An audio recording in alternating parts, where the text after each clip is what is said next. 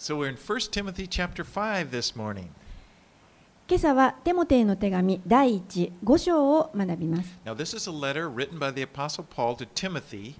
whom he's left in Ephesus to oversee the churches in that area.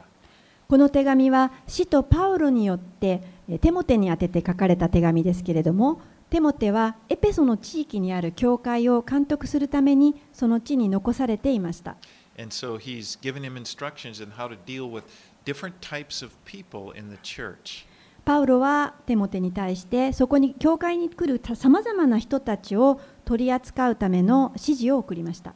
So let's read verses 1 and 2. では、テモテへの手紙第1、5章の1節から2節お読みいたします。年配の男の人を叱ってはいけません。むしろ父親に対するように進めなさい。若い人には兄弟に対するように年配の女の人には母親に対するように若い女の人には姉妹に対するように真に純粋な心で進めなさい。Timothy is probably in his 30s when this was written. この手紙が書かれた頃、テモテはおそらく30代であっただろうと言われています。自分よりも年上の人たちを監督する権威を与えられていました。で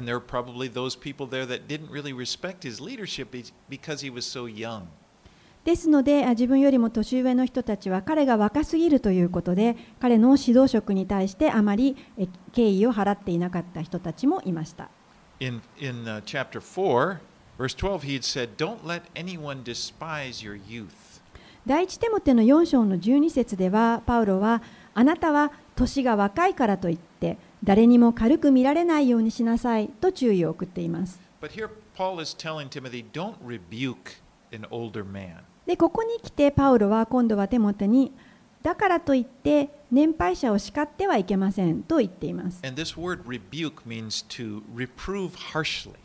ここで使っている叱るという言葉は厳しく叱責するという意味があります。literally to beat with words. 相手を言葉で打ち負かすような意味があります。テモテにそのようにしてはいけませんと言いました。Now, he was to exhort him, but not harshly. And, and he was to show respect to him as he would fa- a father. そうではなくて、進め、励ますような言葉を使いなさい。厳しい言葉ではなくて、自分の父親のように相手を尊重して取り扱うような言葉を使いなさいと言いました。So the Bible teaches that we need to respect our elders. 聖書は私たちに年配の人たちに敬意を払うようにと教えています。In fact, it teaches that we should respect everyone. まあ、実に私たちはすべての人に対して敬意を払うべきで You す know,。we shouldn't be tearing people down. 私たちは人々をこの言いまかすようなことをすべきではありません。And as a leader, Timothy, you know, is a leader, and- and a leader shouldn't try to humiliate people to try to get them to do what he wants them to do. テモテは指導者として立てられていましたので、えその下にいる人たちを動かすために、相手の自尊心を傷つけるような言葉で動かすべきではないと言われたんです。 So he says to Timothy, treat the members of the church as you would treat the members of your family. なので、テモテは教会員の人たちを取り扱うときに、自分の家族を取り扱うようにしなさいと言いました。with love and respect. 愛と尊敬を持って。But you know, as a leader, he would need to exhort them and correct them uh, when they had done wrong. That was part of his job. しかし指導者でありましたので、もし人々が何か間違いを犯したならば、テモテはそれを指摘して、訂正をし、訓戒をするという必要がありました。Right.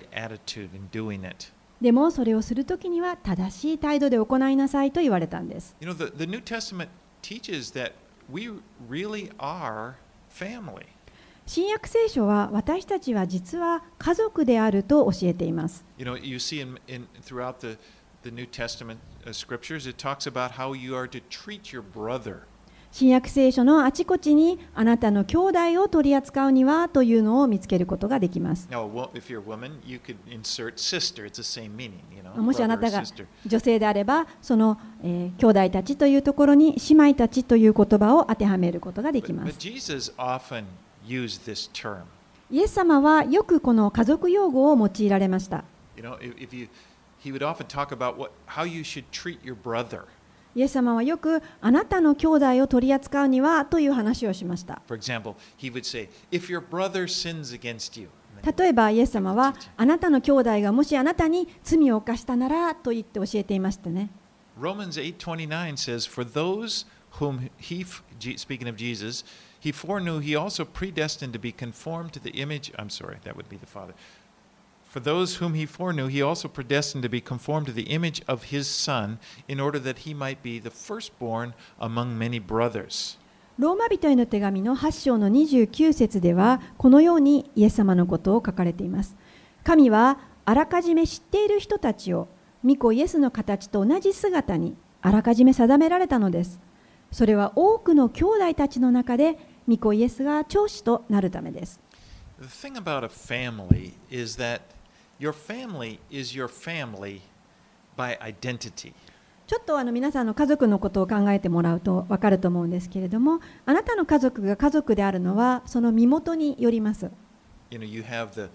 the same uh, parents as your brothers and sisters あなたにご兄弟がいらっしゃるんであればその人たちとあなたは同じ両親を持っています you, you share the same bloodline 同じ血筋を分け合っています you know you, you d- I've heard it said, you don't choose your family members. あなたがあなたの家族のメンバーを選んで集めたのではありません。あなたはもしかしたら友達を選んでいるかもしれませんけど、家族のメンバーを集めたわけではありません。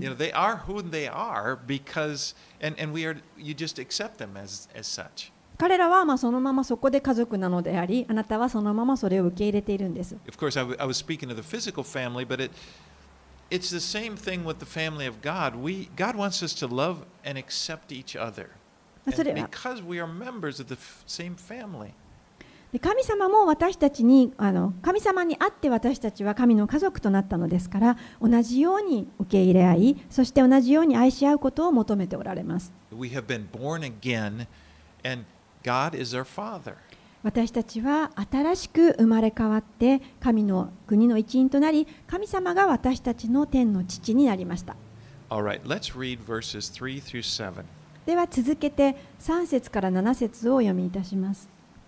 やもめの中の本当のやもめを大事にしなさい。もしやもめに子供か孫がいるなら、まずその人たちに自分の家の人に敬愛を示して、親の恩に報いることを学ばせなさい。それが神の見前に喜ばれることです。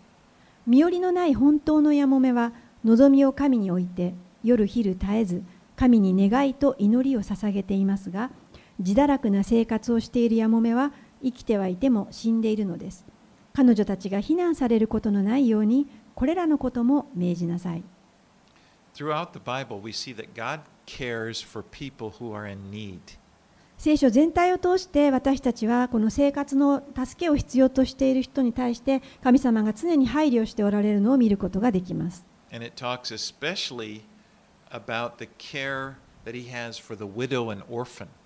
特に神様はやもめ、つまり未亡人のことですけれども、このやもめと孤児、みなしごに対して配慮しておられます。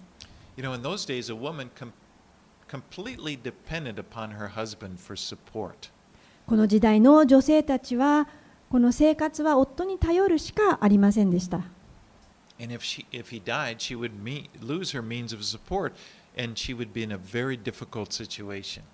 もし、女の人が夫を亡くしたならば、その人は生きていくすべをすべて失いました。そして生活は厳しい状況になります。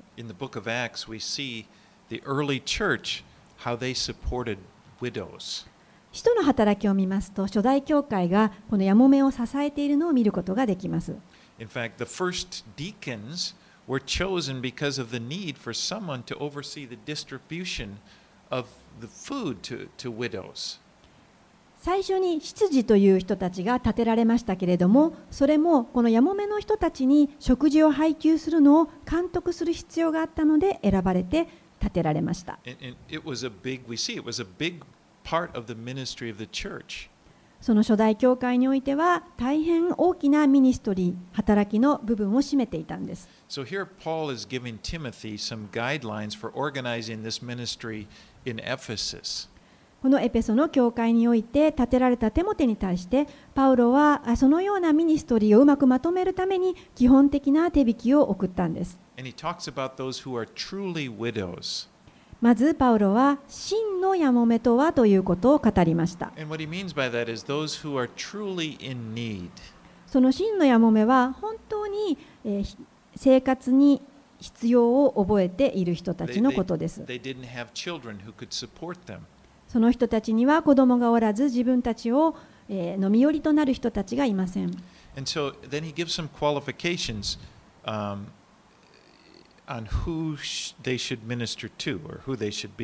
そしてこの真のやもめというのはどういう人かというこの資格についてここに記されています。そして、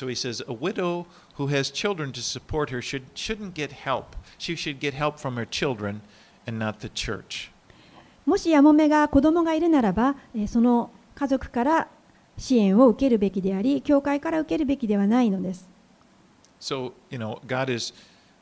we see that God has intended that the family be the first means of support. 神様が家族を置かれたのは、まずそこから支援やサポートを家族のメンバーにするというためです。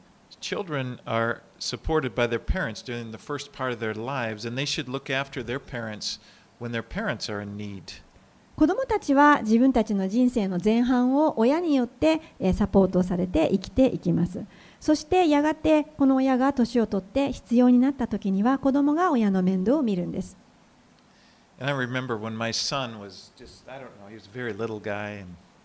まあ、私の息子が小さかった頃のことを思い出すんですけど、まあ、このぐらいの時 But we were we were coming out of a restaurant and we were kind of walking across the parking lot and I looked across and I saw this older man there and it looked like it's his grandson or probably his grandson. It could be his son. Kind of helping him as he goes across, walks across. まあ息子とレストランの駐車場を歩いていると向こう側におじいさんが歩いていて、まあ、おそらく自分の息子さんかあるいはお孫さんにこの支えられながら歩いているおじいさんを見つけたんですね。And I remember I looked at my son. I said "You- to him, "Yoshiki, "Are you going to help me like that when I'm old?" でまあ自分の息子はちっちゃいんですけれども、よしき、ほら見てごらん、ね、僕がおじいさんになったらあんな風に助けてくれるかいって聞きました。それでそうすると息子は、まあ、あっちこっちじーっと見て. それで僕の方に両手を広げて、あの抱っこと言いました。he was he was getting a down payment, I think, you know. ああの息子はまず将来あの僕を助けるための頭金を僕に支払わせたかったんだと思います。kids, we receive a lot from our parents when we're little, you know, we're growing up, they take care of us. ね、あ,のあれですけど、大きくなったら助けてもらうということです。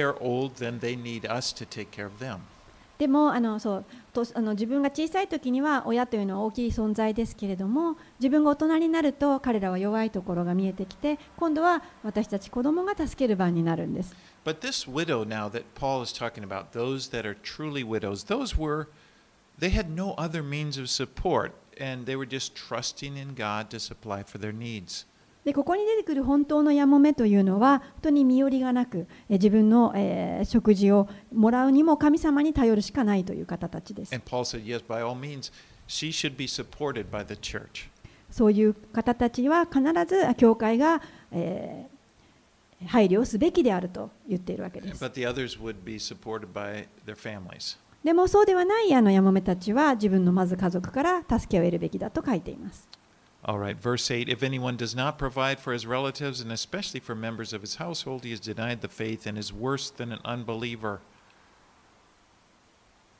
8節もしも親族、特に自分の家族の世話をしない人がいるなら、その人は信仰を否定しているのであって、不信者よりも劣っているのです。You know, Jesus criticized the Pharisees for the way they legalistically interpreted the law.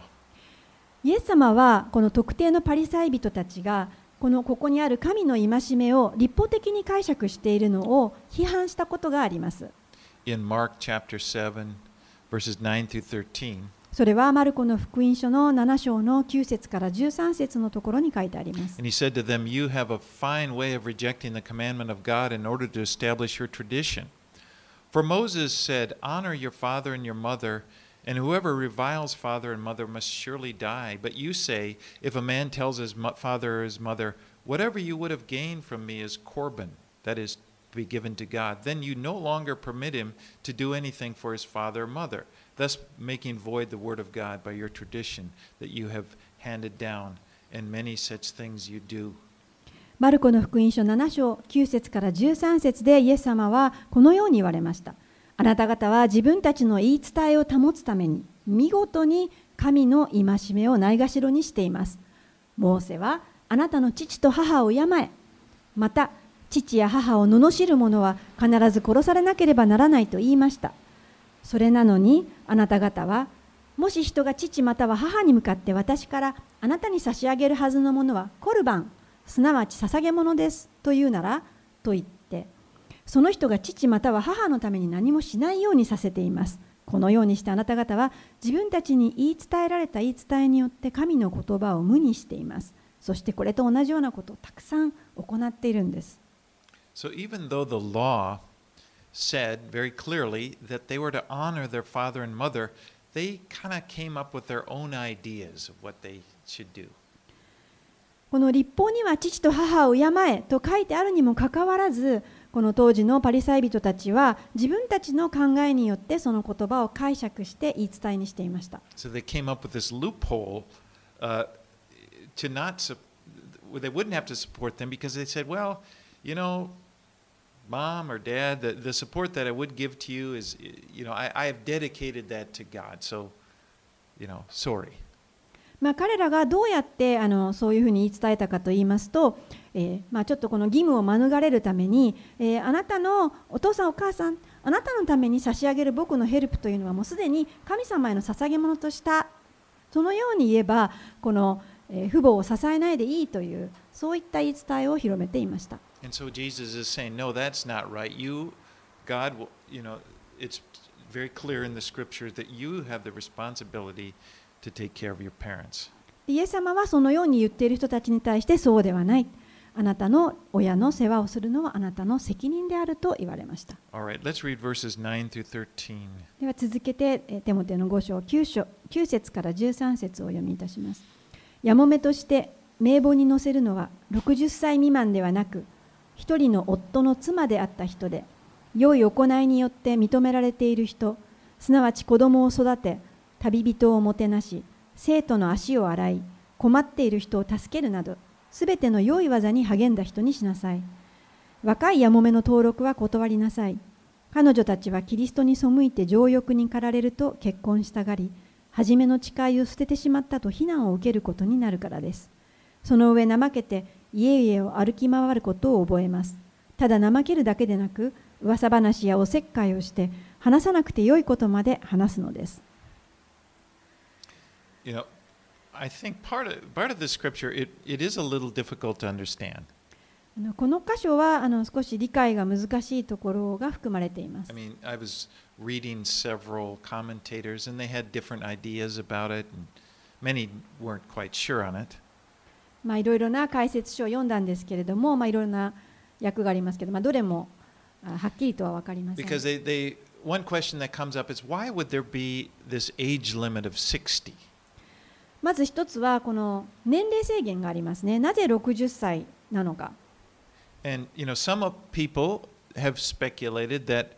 he's talking about a special group of widows who had this ministry in the church, a special order of, of widows.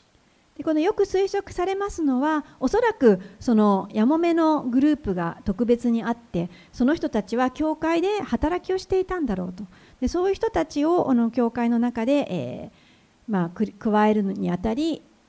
こういった特別な注文をつけたんではないかと And then they've thought, well, maybe, perhaps they had a, a, a they took a vow of celibacy before entering it. このあやもめたちというのは、えーその名簿に乗るためには特別なこの将来独身であるというような制約を、えー皆の前で誓いをしたとか、so that, that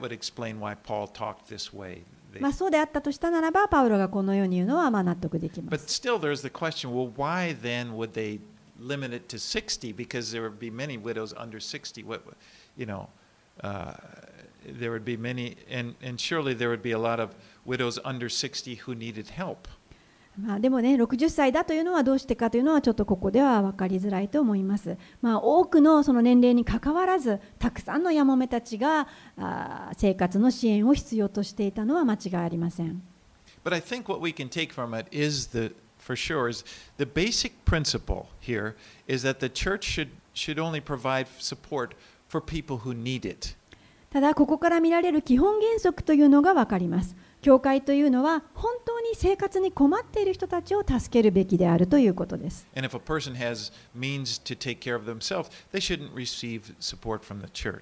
もし人が自分で自分の生活をサポートしていけるのであれば、その人たちは教会から生活支援を受けなくていいわけです。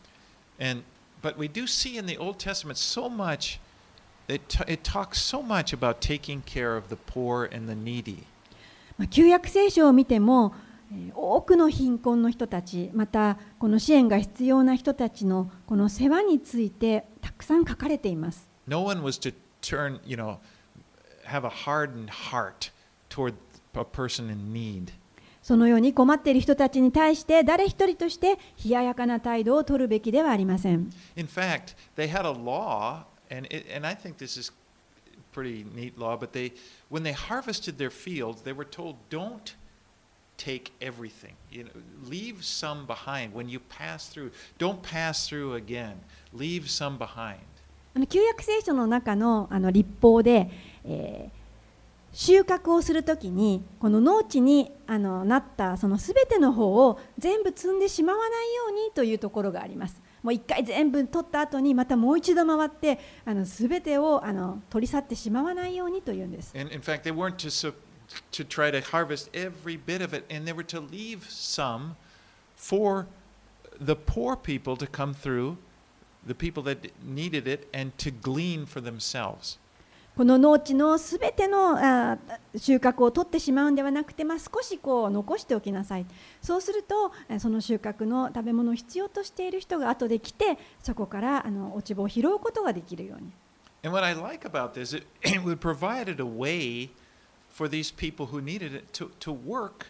and provide for themselves, you know, and it their dignity as they were able to work and, and get what they needed. でそれの良いところはその貧しい人たちは自分たちで農地に来てこの自分で働いて一生懸命その残った落ち葉を拾い集めるという、まあ、仕事ができるわけですそのことを通してあの彼らも食物を得るのにある意味働いて得るわけですから尊厳が保たれるということです And really, I think. なのでパウロがここで支援が必要なやもめと話しているのはそのような精神をここで話しているんだと思います And even those that he talks about, there's some that should be provided for by the church, but he also says they also have a ministry in the church. You know, and he talks about the ministry of prayer and hospitality. でここでヤモメという人たちは教会によって生活を助けられているだけではなくて彼女たちにはミニストリーの働きがありました。それは教会のために祈ったり教会でさまざまな奉仕や人のお世話をする仕事があったということです。Let's read verses 14 through 16. 14節から16節をお読みいたします。ですから私が願うのは若いやもめは結婚し子を産み家庭を治め反対者にそしる機会を一切与えないことですすでに道を踏み外しサタンの後についていったやもめたちがいるからです。もし信者である女の人にやもめの身内がいるならその人がそのやもめを助けて教会に負担をかけないようにしなさい。そうすれば教会は本当のやもめを助けることができます。Are you, is everyone familiar with this, the book of Ruth in the Old Testament? 皆さん旧約聖書にルツ記というお話があるんですけどご存知でしょうか？You know, Ruth, uh, it, it's a story of a, an Israelite named Naomi whose husband died and she became a widow. そこにはある一人のイスラエルの女性が出てきますナオミと言いますその人は旦那さんをあの失ってしまいます夫を亡くしてえーやもめつまり未亡人になってしまいました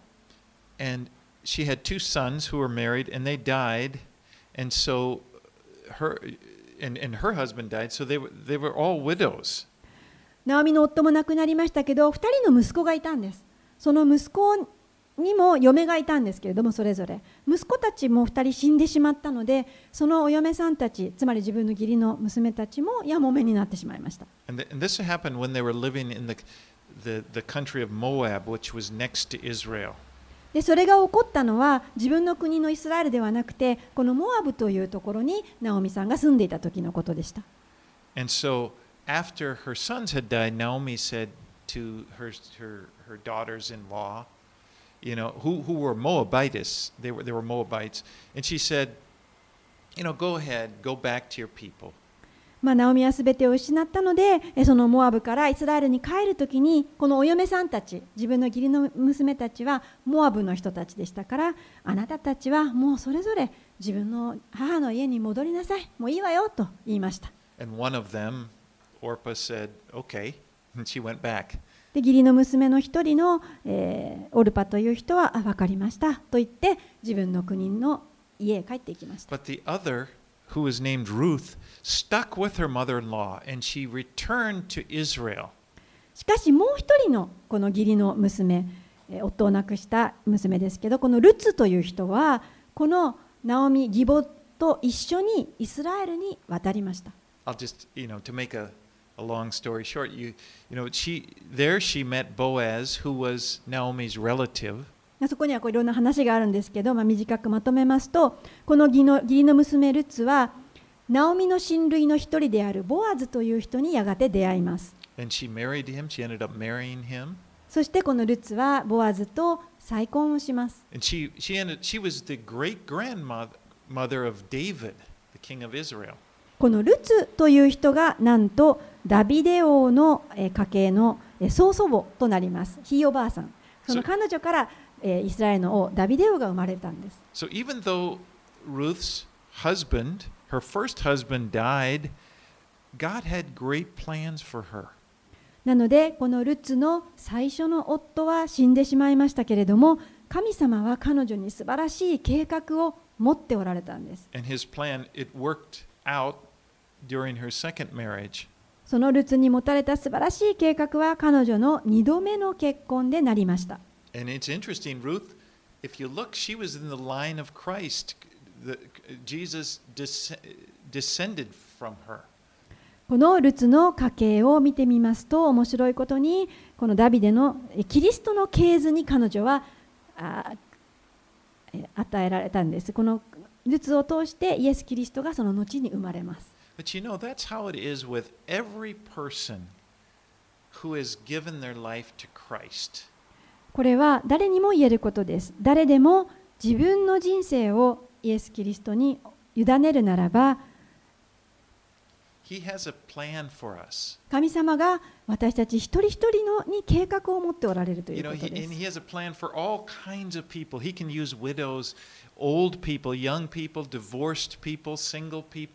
神様はどんな人でも用いることができます。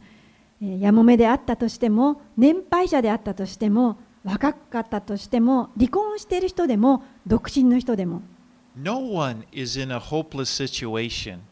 if they have faith in God. もし神に信頼を置いているならば、誰一人として絶望の状況にいる人はいないということです。And you see Naomi at, in the early part of her life when when when these bad things were happening, she felt like she was cursed by God. 皆さんがもしルツ記を読まれるならば、このナオミの人生のえー前半は、本当に彼女はもう自分は神に見捨てられた、もう神に罵られている、ね、呪われたんだと言っている箇所が出てきます。She had given up hope. 自分の夫も息子も亡くして、もう完全に希望を失いました。But what she didn't realize is that the greatest chapter of her life was still in front of her. でも彼女は知らなかったんです。これから彼女に素晴らしい人生の展開展開が待っていたということです。これからの章があると。 It, it- when she returned to Israel and she started a new life. 彼女はイスラエルの国に戻って、そこで新しい生活が始まったんです。 So, you know, Paul is saying to younger widows, go ahead, get married again. パウロはまたここです、えー若いやもめに対しては躊躇なく再婚しなさいと言っています。You know, this, what I was talking about, the greatest part of our lives is still in front of us, that is true for each one of us. 今ここで言いましたけれどもこの素晴らしい展開が人生の先にあるというのは今私たち一人一人にも言われている真実なことです。You know, sometimes people they get really disappointed in themselves and maybe they think about their mistakes or I should have done this. 多くの人が自分はあこんなことをしてしまったあの時にこちらの道を選んでしまったからといってこの自分自身の人生を悔やんだり後悔したりしています。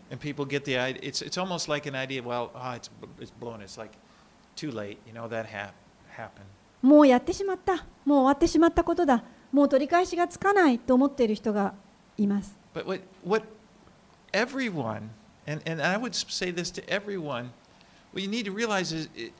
for those of us, you know, when you have faith in God, the greatest part of your life is in front of you. でも私が言いたいのはみんな誰でもどんな人でもです。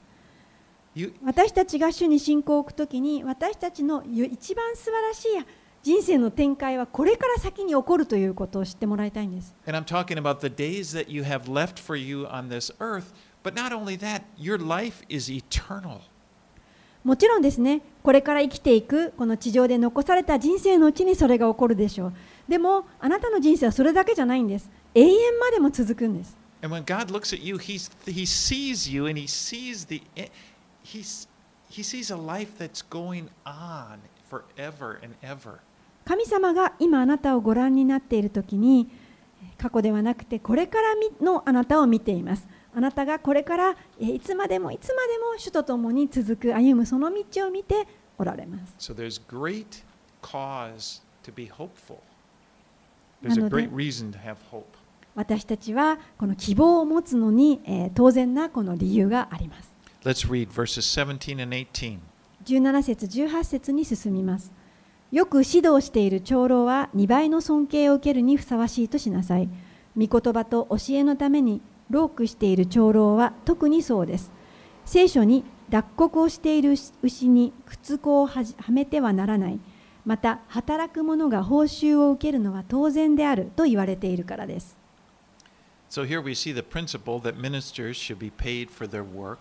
ここから私たちはこの牧師たちがえ自分の働きによって教会で収入を得るべきであるという原則を見ることができます。And he uses a passage from Deuteronomy 25:4. パウルはここで新明記の25章4節の御言葉を使っています。He says, For the scripture says, You shall not muzzle an ox when it treads out the grain. 聖書に脱穀をしている牛に靴子をはめてはならないとありますと。And then he also quotes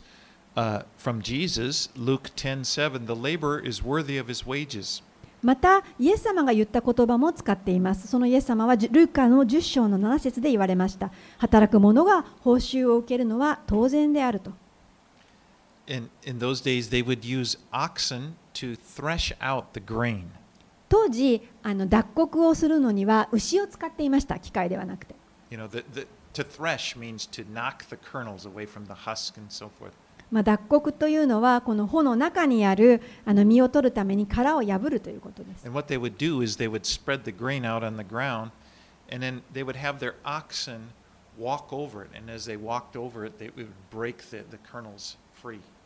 まあ、当時あの、その取った麦を並べて、そしてその上に、えー、牛を歩かせて、そして、えーそのことによって脱穀をしました So the oxen was just going round and round doing this, but the law said, don't muzzle the ox. Eh, It- 牛は let, もう- allow him to eat from it.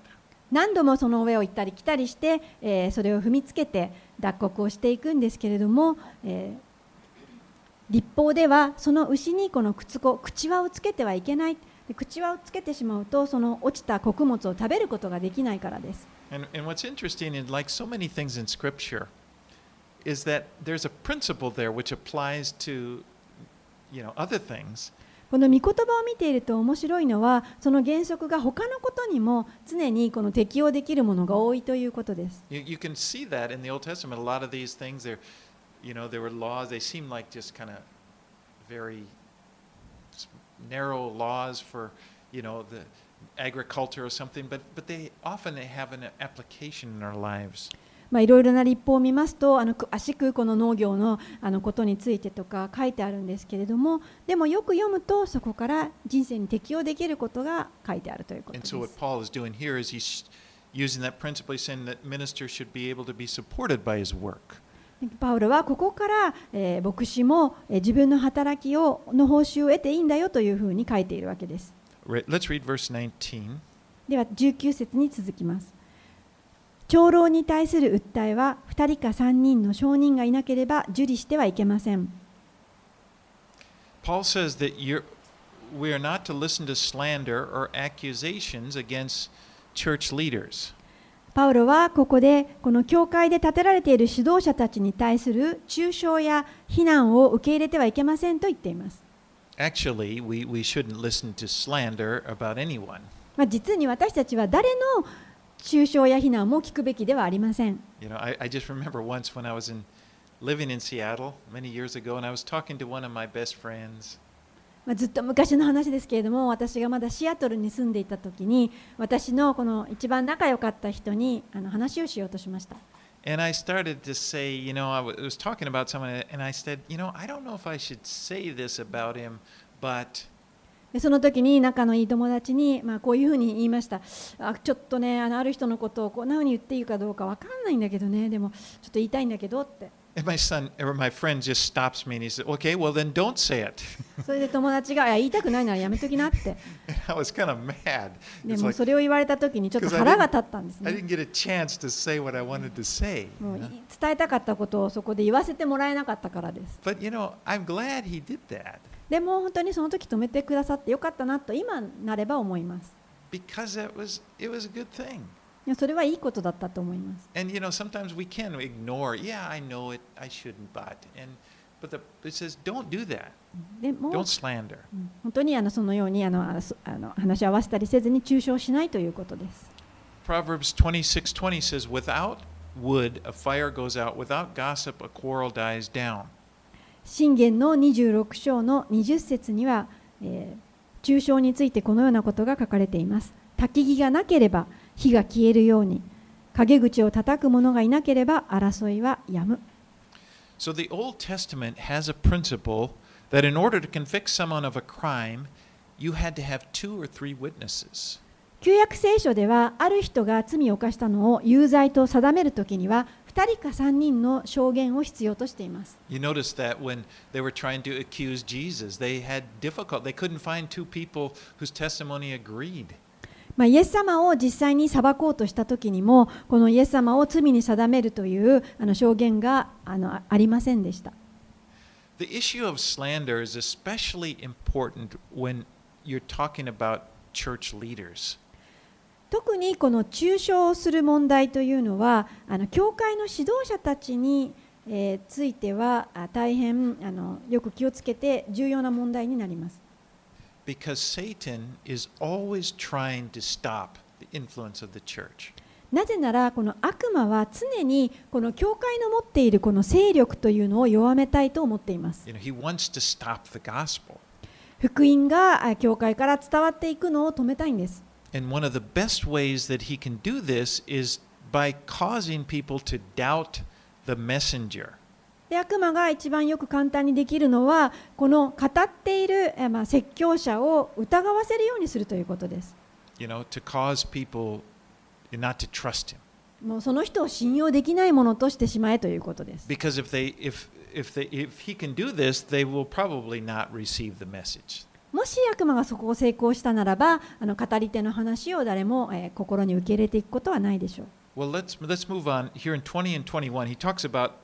you know when it is time to when a leader should be confronted. でもあのそのような指導者であってもあのちゃんと裁かれなくてはいけないというところを次の節から見ていきたいと思います。20節21節。罪を犯している者をすべての人の前で責めなさい。そうすれば他の人たちも恐れを抱くでしょう私は神とキリストイエスと選ばれた御使いたちの前であなたに厳かに命じますこれらのことを先入観なしに守り何事もエコひいきせずに行いなさい So if a leader does uh, persistently sin, and there are two or three witnesses, it said he should be rebuked in the presence of others. しかしこの本当に指導者が罪を犯しておりそれを繰り返していることが2人や3人の証言によって証明されたならばその人は皆の前で叱られなければいけません。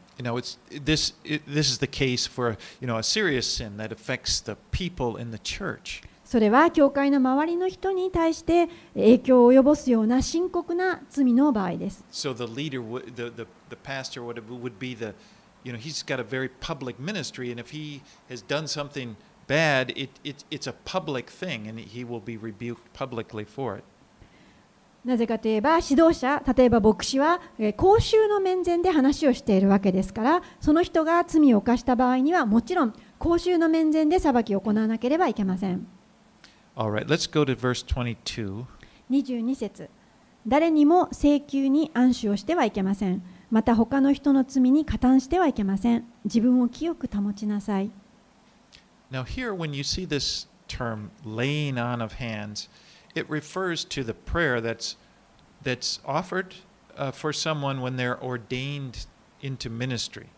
ここに暗守という言葉が出てきますけれどもこれはえー教会がえーあるミニストリーや働きをこの任命を与えるときにその人の手上に手を置いて祈るそういったものを表していま I す mean, this in this case, you know, there are other times people they pray for people's healing or whatever, and they put their hand on. But in も this ちろん case, この he's 癒し talking など about をするときにも手を置いて祈ることがありますけれどもあこれは特別な暗守の話をしています so when the leaders ordain somebody, when they pray for them and they they put their hands on them, like what they're saying, what they're communicating is that the church, as a church that's praying, approves of this person. この教会の中で、えー暗守をして祈るということはそのこと自体がこの人を教会が承認しましたということになります when when Timothy, when Paul tells Timothy, don't be too quick to do that. It's like make sure you know the person that that you're ordaining and you understand their character. パウロはここでテモテにあのそのように暗守をして、えー任命するのには急いではいけない請求にやってはいけないと言いましたその人の人となりまた性格をよく知ってからでなければえそのように任命してはいけないと言いました Because if you do it too quickly and you do it, you it's like you're you have a part in this, you know, and they, they go out and they blow, they do some horrible thing. Well, if you've approved them, you know, given them approval to the ministry, you, you bear a responsibility for that. なぜならえその人となりを知らずに動かされた人がえその後に罪を犯してまた何かとんでもない失敗をしてしまったならばそのえー本人がこの教会が承認をしたわけなので、えー罪に加担したことになるよと言っています。All right, let's move to verse 23. 23節に進みます。これから水ばかり飲まないで、胃のために、またたびたび起こる病気のために、少量のブドウ酒を用いなさい。Now, Paul, as you read in the Bible, Paul had a very dynamic healing ministry. これを書いているパウロは大変力ある癒しの宣教ミニストリーをしている人でした。You know, in, in Acts 19, it talks about how God had done these unusual miracles by the hand of Paul, so that even a handkerchiefs or aprons were brought from his body to the sick, and the diseases left them, and evil spirits went out of them. I mean, powerful. どんな癒しだったかというと、使徒の働きの19章、11節、12節にも書かれていますけれども、神はパウロの手によって驚くべき力ある癒しの技を行われた。彼が身につけていた手ぬぐいや前掛けを持っていった病人たちに当てると、病気が去り、悪霊も出ていくほどであった。I mean, you read in his life, Paul definitely had this gift of healing. パウロの人生を聖書で読んでいくならば、彼には本当にこの癒しの賜物というのがあったんだなということがわかります。But notice here, he's writing, now as he's writing to Timothy, who he calls his son in the faith, he's essentially saying in this verse, take your medicine. にもかかわらずこのパウロが自分の信仰による真の我が子テモテにはこういうふうに書いているんです薬を用いなさい I mean, he's telling Timothy, take a little wine that, that would be a, he's talking about a medicinal thing. Take a little wine for the sake of your stomach. ね少量のブドウ酒を用いなさいあなたの胃のためにと言っています And I have to say, I believe in divine healing, that God 私 can も heal people. Just 私も神が癒してくださる神の癒しを信じています。I, I've had experiences where people have prayed for me and I was healed. 私も人の胃に祈っていただいて癒されました。 You know, and, and I also have prayed for people and seen God heal them. また私も病んでいる人たちのために癒して本当にその人たちが良くなっていったのを見ています。 You know, not always, いつもではないですけれど、本 but there have been times, and I praise God for that. 本当に多くの場合、私は癒しを見てきました。本当に神様に感謝しています。でも、同じように私は神が薬を与えてくださっていることに感謝しています。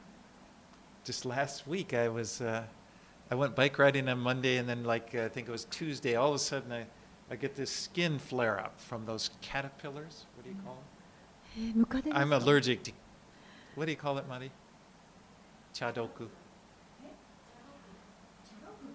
何かこう虫にあの You- さ触ってしまって先週かぶれてしまったみたいです。You know, I don't know if you've ever, I, I'm very allergic to them. If I brush against it or they, it really makes my skin flare up. でその蛾のようなものに触れてしまってえ先週の月曜日か火曜日ですね本当にこの皮膚が大変なことになってしまいました And it's many times I've had this happen. But I was so thankful that I could get some medicine from the neighborhood doctor there. でも本当にちょっと皮膚がひどかったんですけれども本当にその近くの病院に行って、えーいつもその薬がもらえることを本当に感謝していま I す mean, I did. I thank you, God, because it, it worked. It's good medicine. It, it, only takes a short while and it'll. でその薬は本当に少し塗れば治るので本当に神様にこういった薬がある医学があるということを感謝しています Now, God is ultimately the one who heals. 神様がもちろんですねあ癒してくださるお方です。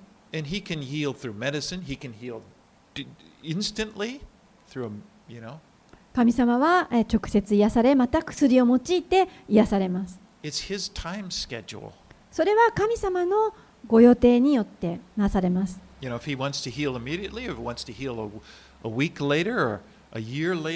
神様はある時にはすぐに癒してくださいますし、ある時には1週間後、あるいは1年後かもしれま or, you know, maybe in heaven, maybe everybody's going to be healed in heaven. せん。または天に召された時かもしれません。天に行く時にはもうすべての人が癒された状況で入ります。Again, Paul, the Apostle Paul, healed many people, but he himself, we see in 2 Corinthians, he had an infirmity and he begged God three times to take it away, but in that, in that case, God said no. パウロもここで大胆に癒しの働きをしていた人ですけれどもしかし第2コリントの12章9節にもあるように彼自身はちょっと慢性的な病を持っていましたそのことについて神彼は神様に3回もこの体を癒してくださいとお願いしていましたけれどもそれは取り去られませんでした And there in, in chapter 12 of 2 Corinthians, the Lord said, My grace is sufficient for you. My strength is made perfect in your weakness. 第2コリントの12章9節で神様はパウロにこのように言いました。私の恵みはあなたに十分である。私の力は弱さのうちに完全に現れるからである。So here in this letter, Paul doesn't say to Timothy, You know, you need to have more faith so you'll be healed. パウロは先ほどの手紙のところで、えーテモテよ、もっと信仰を強く持てばお前は癒されるんだとは言いませんでした。そうではなくて薬を使いなさいと言いました。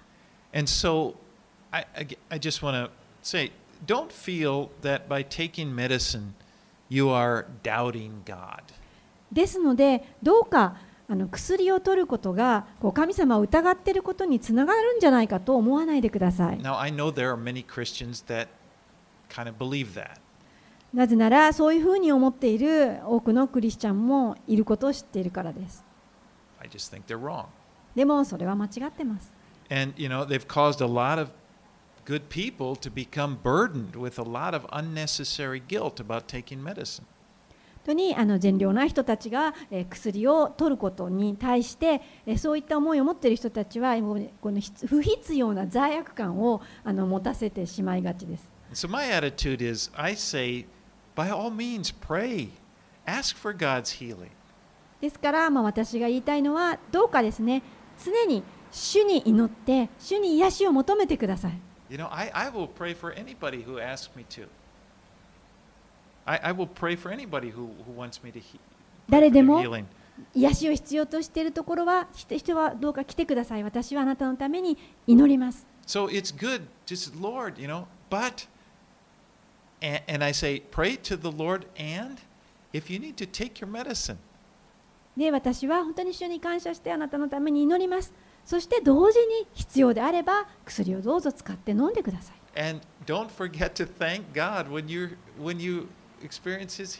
そしてですね、癒された癒された時にはどうか神様に感謝をするのを忘れないでください。Well, let's finish up here, verses 24 through 25. では最後24節25節をお読みいたしますある人たちの罪は裁きを受ける前から明らかですが他の人たちの罪は後で明らかになります同じように良い行いも明らかですがそうでない場合でも隠れたままでいることはありません You know, he, he's saying sometimes it's easy to see people's sins, and other times you can't. They're hidden. ここでパウロはある罪はもう他の人たちがその人が罪人だということは明らかですけれどもでも他のケースではそれが他の人々には知られないこともありますと言っています And, and in the same way, good work. Sometimes you can clearly see, wow, that's a. And other times you, you, you can't see the good works that people are doing. また同じようにこの良い行いや善行というのも,もう他の人から称賛されたりよく目につくものもあれば人目につかない良い行いもあります。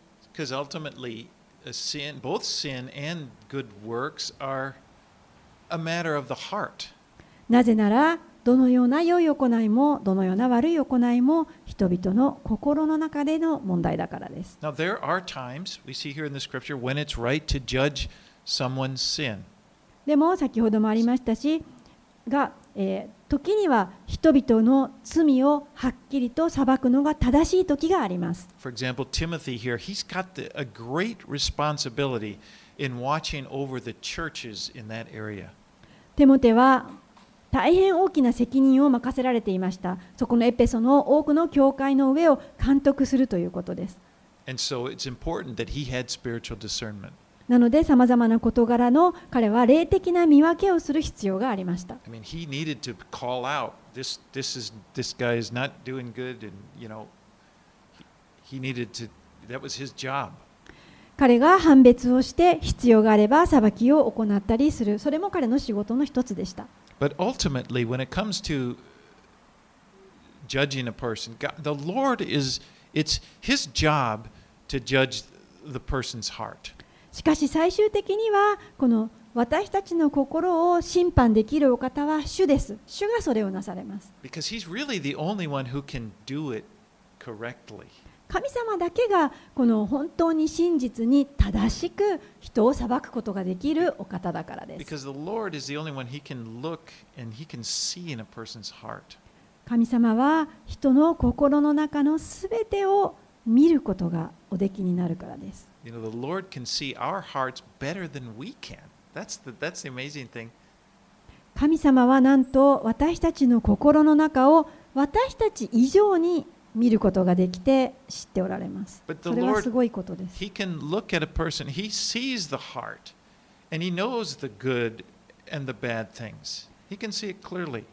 神様が私たち一人一人の心の中を見ておられてそしてその中のすべての良いことも悪いこともはっきりとご存知です。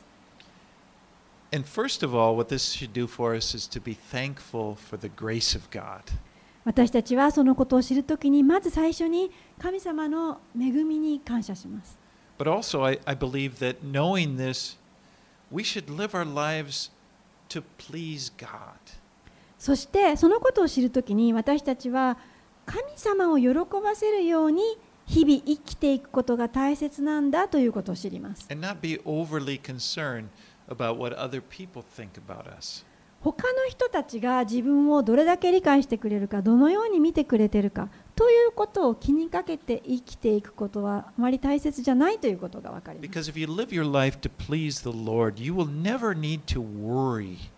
that you will be misunderstood or misjudged. なぜならあなたがもし神を喜ばせるように生きていくならば人がこの自分のことを何か見過ごしたりこの誤解をしたりそういったことが心配なくなります神様は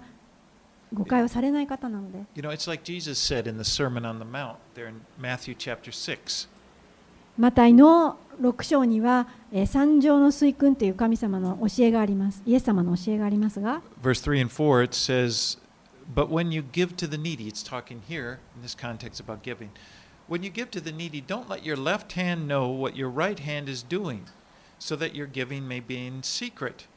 But then your Father, who sees what is done in secret, will reward you.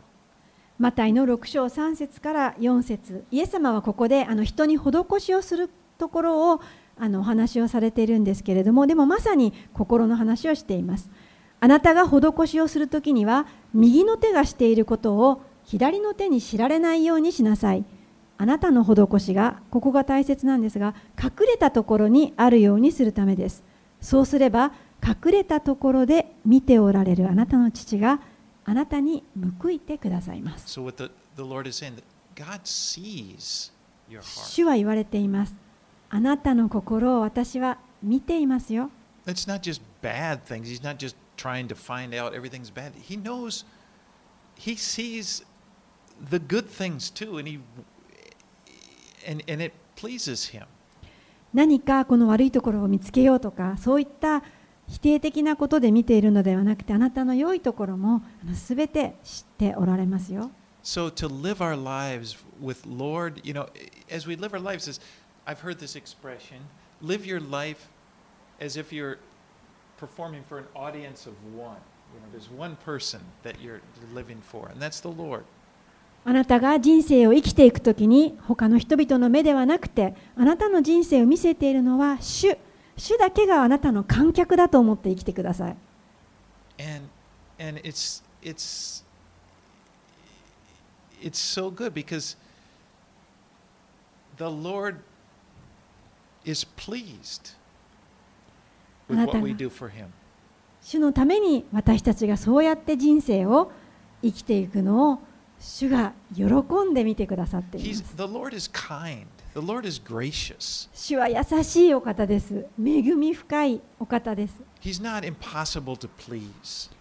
神様はなんかこう喜ばせるのが難しいお方ではありません you know sometimes people get an idea about god and it becomes from what they've experienced in their life and they think god must be like that but we, we have to go to the bible and and find what does the bible teach us about god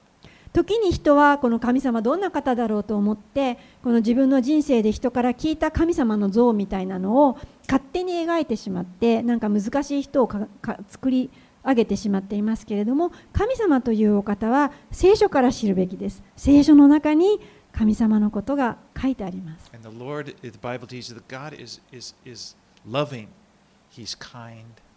神は愛です。神は親切ですと書いています。